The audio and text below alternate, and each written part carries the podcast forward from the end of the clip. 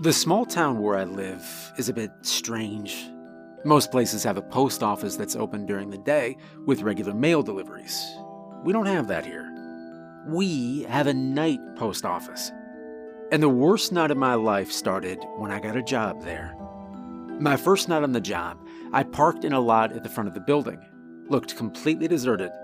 The entry doors were unlocked, so I went in. I called out, hello, anyone there? But the large room was silent. I walked up to the main counter to find a note placed dead center on the desk.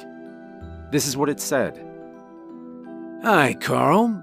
I hope your first shift goes smoothly. I know you said you used to work the night shift at a gas station, so I'm sure you must be mentally prepared for the solitude and boredom that comes with the job. But I think you should be aware that things are a little different in this small town. I mean, how many places hire a night guard for a post office? I wish I could say more, but the peculiarity of this town is something that can't really be explained. You just have to see it for yourself. Anyhow, I won't bore you with the history of this quaint little place. You're here because you want money. I'm not some fool who pretends otherwise. Still, your safety is of great importance to me. So I would like you to pay close attention to this list of rules.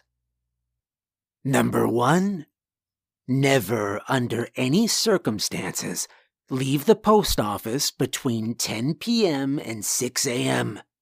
Number two, don't look at the trick or treaters.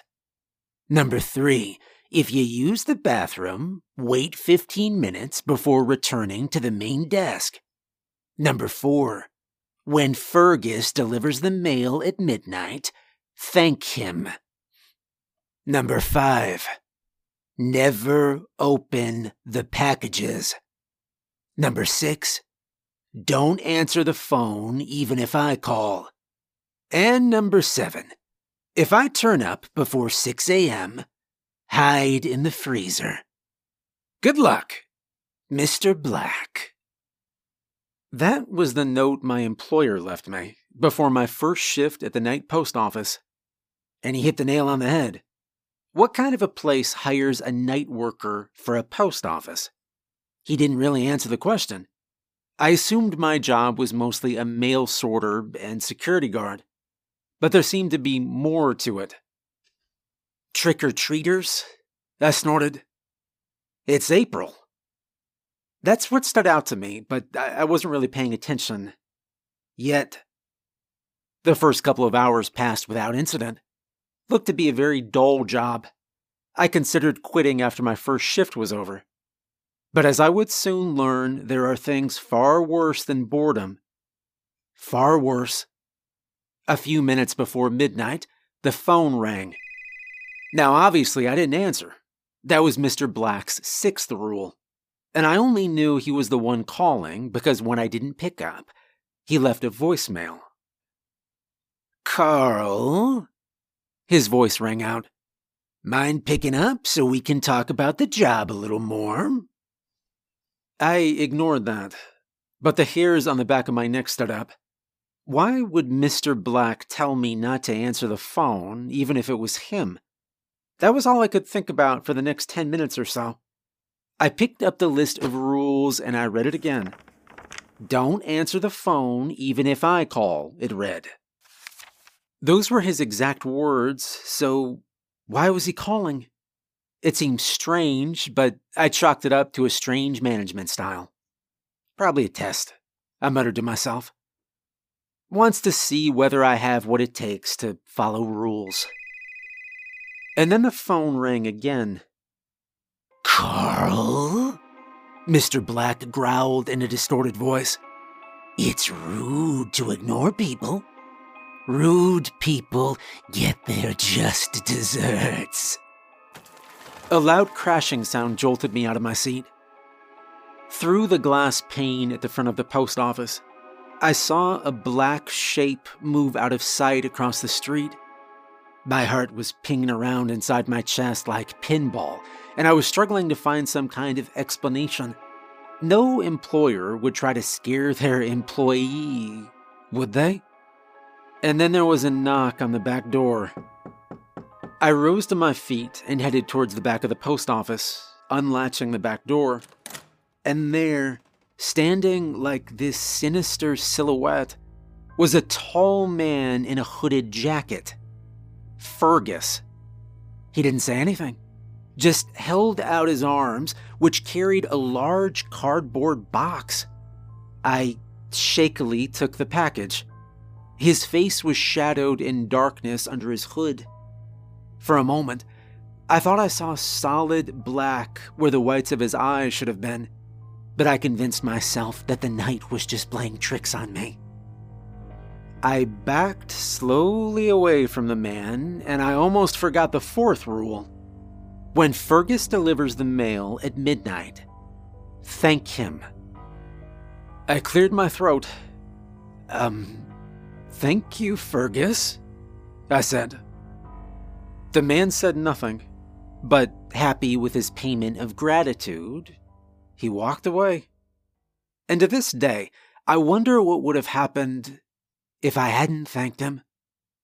A few more hours came and went, so to pass the time, I decided to explore the post office. It was actually quite a large building, only one floor, but separated into numerous rooms. Rooms, I hoped, that would answer some of my questions. And they did.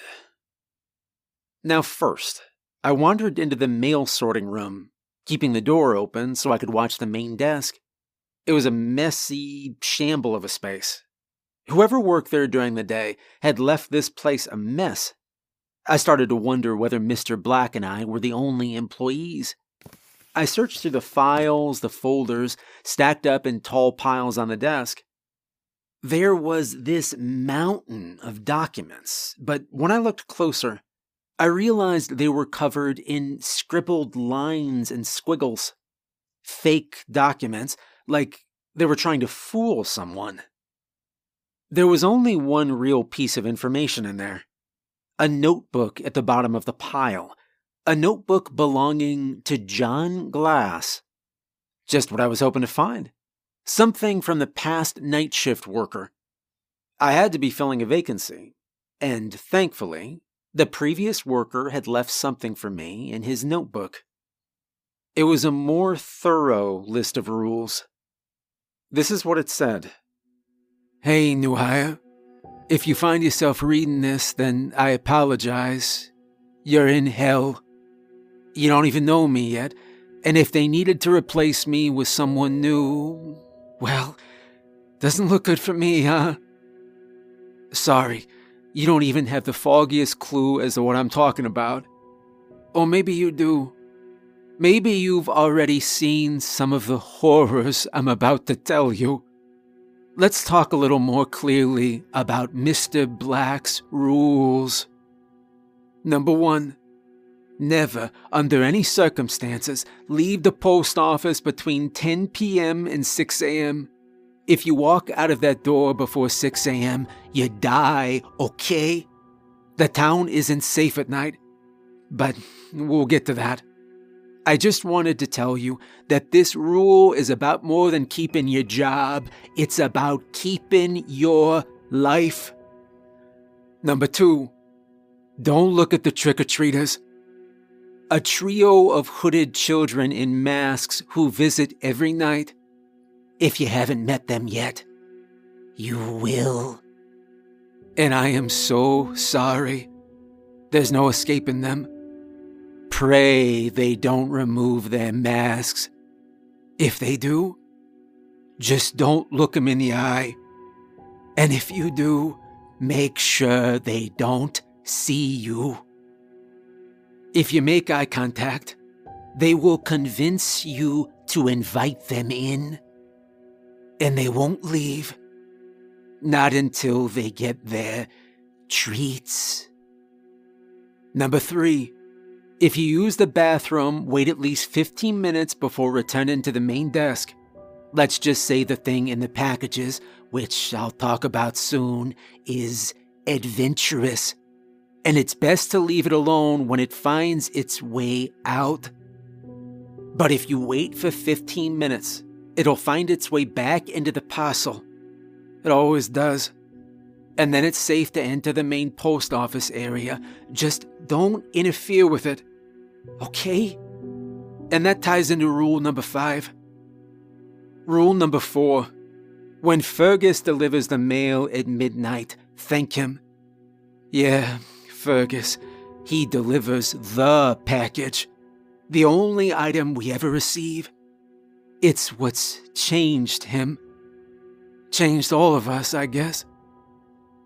You know, it's time to finally talk about my mistake.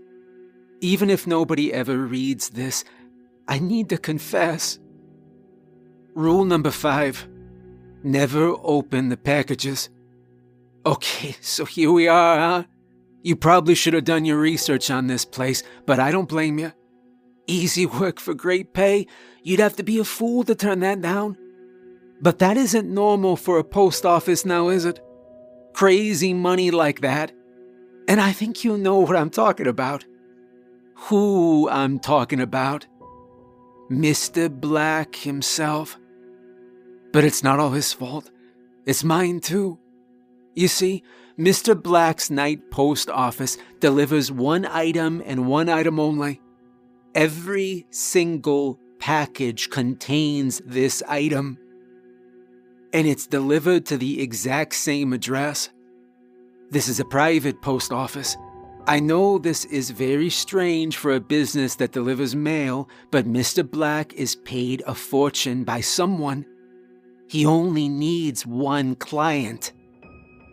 As for the one item, I can't tell you what it is. I can only tell you what it does. You see, the reason these rules exist is that I messed up. Several months ago, curiosity got the better of me, and I opened one of the packages. And what I found inside, well, I'm not going to describe it because you're never going to look at it, okay? Don't. Don't ever open the parcels. Just know that it changed this town. It, it showed me things that, that mesmerized me. And I started selling it to people in town. I took my cut from each of the parcels. It was an evil thing to do. I know. It it changed me, corrupted me to my core. I only used it once, but I've never been the same. And the rest of the town, well, I got 'em hooked on the stuff. It's, well, it's like I said, I don't want to talk about it. Never touch it, and you won't have to worry. The point is that I got them hooked. They were no longer human. And now they flock to this place. Every night they come to the post office hoping to have a little taste of what's in those packages. That's why Fergus himself has changed. But he's not the worst. If he were, he'd have slit my throat a long time ago and stolen every parcel in this place. So, what's your job description? What do you have to do at the post office other than accept mail from Fergus and leave it in the sorting room? You have to guard this place. Guard the parcels from them, the townsfolk. It's Mr. Black's horrible secret the things he sells to some unknown buyer. Packages. Packages from hell itself. I don't know why he kept me on after I betrayed his trust. Maybe he doesn't want his secret getting out. Maybe he has something horrible in store for me. All I know is that I can't bring myself to quit. I can't leave this place. Maybe I'm like the rest of the town. I'm drawn to what's in those packages. I don't want to leave. When you need mealtime inspiration, it's worth shopping Kroger, where you'll find over 30,000 mouthwatering choices that excite your inner foodie. And no matter what tasty choice you make, you'll enjoy our everyday low prices, plus extra ways to save, like digital coupons worth over $600 each week. You can also save up to $1 off per gallon at the pump with fuel points. More savings and more inspiring flavors make shopping Kroger worth it every time. Kroger, fresh for everyone. Fuel restrictions apply. Number six, don't answer the phone even if I call. And that's what brings us to the next point. Phone calls from Mr. Black, the boss himself, is fine. The thing that pretends to be him? Not at all. A thing that offers a fate worse than death. I, I, I don't fully understand him, but I do know that you shouldn't ever answer the phone it started after I released this plague upon the town. Mr. Black says he doesn't know the identity of his impostor, but I think he's lying. I wish I could tell you more, but I don't have all the answers. I'm sorry. Rule number seven. If I turn up before 6 a.m., hide in the freezer. If the Mr. Black impostor shows up at the post office's front door, get in the freezer, lock the door, and wait until your shift ends. Forget the packages, your life is more important. Look, I'm sorry you were lured into this place. If you make it out of this shift alive, don't ever come back. Don't be a fool like me. I can't leave this place. It, it's changed me. I hope that nobody ever needs to read this notebook. I hope I work here until I'm too old to work anymore. But if you found this, it means I could no longer play by the rules and stay safe. You can be optimistic about my fate if that makes you feel better, but the truth is, I'm probably dead. Sincerely, John Glass. I dropped the notebook onto the desk. I tried to tell myself that he must be a disturbed individual, but I thought about the list of rules, weird phone calls, and the odd interaction with Fergus. More than anything else, I thought about the strangeness of the sorting room, the scattered documents full of ink drawn scribbles, printed documents with no writing. Something was very off about this post office. I knew that. Even before the awful things began. And the awful things began with a knock on the door. I could hear banging on the window in the main post office area, but I was too scared to leave the sorting room. And then came the giggling. The giggling of children. I thought of Rule 2, the rule that had made me chuckle when I first read it. It didn't seem quite so funny now after John's more detailed explanation of what to expect. I scooped up the notebook, ignoring the banging on the glass pane, and I read his entry again. Don't look at the trick or treaters. They won't leave. Not until they get their treats. Worried, I glanced at my watch. It was a little after 4 a.m. Just two more hours, I thought. Two more hours, and it'd be all over. I could leave that town and never look back. Maybe John and Mr. Black were oddballs who wanted to prank the newcomer, but I didn't care. I'm not proud. I would happily leave and never come back. I had no problem with that at all. Easing the door open, I peered out. I could see the trick or treaters at the door three children, each around five feet tall, but they hadn't seen me yet. I know the rule said not to look at them, but John said it would be fine as long as they didn't see me. Well, he didn't say it would be fine, but I felt like I had to look. I had to make sure they weren't going to get in. Twick a tweet, one kid said. He wore a pumpkin mask, the other two wore a Dracula mask. They had on long black cloaks and I was glad that I couldn't see their faces. I only needed to worry if they removed their masks. But then I bumped into a desk and I sent a stack of folders clattering to the floor. All three heads swiveled in sharp, rapid unison to the sorting room doorway. Eyeballing me through the slits of their masks, the three children lifted their hands up to remove them. I couldn't move. I, I couldn't speak. In the dim light of the lamppost on the sidewalk, I could make out the faces of the three children. Terrifying smiles curled up all the way to their ears. And those eyes, those awful, awful eyes. I finally realized that, like Fergus, the people of this town had completely black eyes. Why, yes, the pumpkin child said in that unhinged, distorted voice. I'd love to come inside, Mr. Postman. Just open the door. Limbs moving by themselves. It was like I was puppeteered by the demonic children. I found myself crossing the post office's main area straight for the door. My lips wouldn't budge. I wanted to scream for help. I wanted the clock to magically strike six. But none of that happened. I flipped the latch, unlocking the front door. And just as I did, I regained control of my body. The ringleader's bony hand curled around the handle, and his smile widened as he pushed the door open. Trick?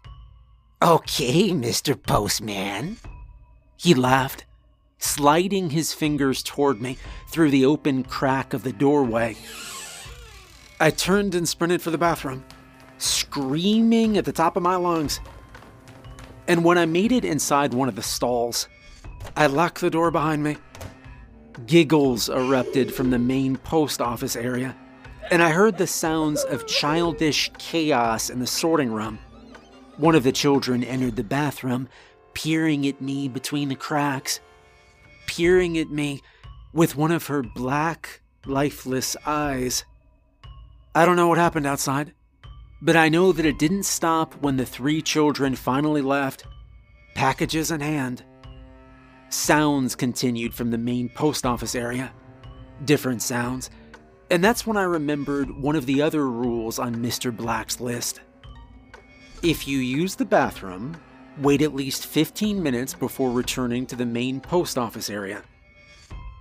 I thought about what John wrote in his notebook the parcels, the things inside them slipping free to explore the post office. I didn't look, but I wanted to. I wanted to see what had turned the town into such a place of horror. But I knew if I did, it would be like opening Pandora's box There'd be no going back. Like John, I would die. Maybe not tonight, but eventually. After all, whatever was in those packages, it was enough to keep him here, knowing that sooner or later it would kill him. All I know is that the sound from beyond the bathroom door was something that chilled my bones. Not the slithering or squelching of some black, sludgy substance. That's what I pictured when I stared into the children's eyes. No, it, it was a scraping sound. The sound of chalk against a blackboard, or the sound of a child screaming through a warped telephone. Or maybe neither of those. Because it was like nothing I'd ever heard even after I stopped, and I was sure the thing had returned to its package, I still waited for another 10 minutes just to be safe. And when I returned to the main desk, the clock on the wall showed that it was 5 a.m. One more hour to go. But you already know how that night ended, don't you? I knew how it would end too. Six rules I'd learned the importance of six rules on that list. But there were seven rules. And what was the one rule that I had yet to use? If I turn up before 6 a.m., hide in the freezer. And by some psychic connection, Mr. Black answered that thought.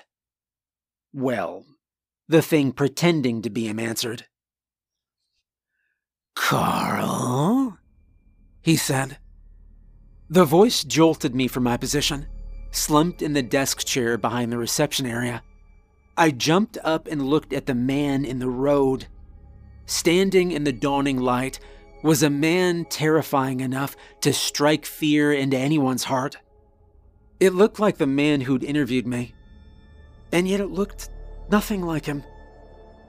Six foot tall, gray trench coat, gaunt face, and black eyes, of course. He didn't smile like the children. He did not offer a neutral, emotionless face like Fergus. No, instead, he offered a gaping mouth, hanging low, as if it might swallow me. From beyond the window, he stood and watched. And then, eventually. Why didn't you answer my call, Carl? Mr. Black's demented doppelganger asked. You have a parcel for me. Before waiting for an answer, the man's arms grew Stretching unnaturally long, it moved toward the bottom of the glass door. I saw its long, slender fingers, as black as his eyes, curl beneath the bottom of the door, working their way inside the post office.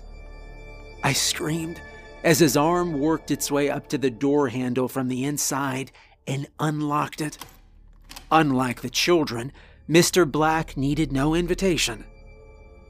And that's when I understood Rule 7. If I turn up before 6 a.m., hide in the freezer. It was the only room in the post office with a lock, and I ran for it. I didn't want to look at him, I just kept my eyes fixated on the freezer door ahead of me. Fumbling with a handle, I heard a whimper from behind me, like a wounded animal. But I didn't fall for it. I didn't turn to see it. I knew I only had seconds before Mr. Black reached me, so I flung the freezer door open and I slammed it shut behind me. Just for a moment, as the freezer door closed, I caught a glimpse of a horror that, that I can't even put into words. Mr. Black's doppelganger looked nothing like him. He'd morphed into a colorless being with dozens of gangly, spider like limbs. When 6 a.m. arrived, I hightailed it out of there, never to return. I never spoke to Mr. Black again. And for the record, I don't believe him. I agree with John. He knows more than he says. I have so many questions. But the biggest one of all is what is in those packages?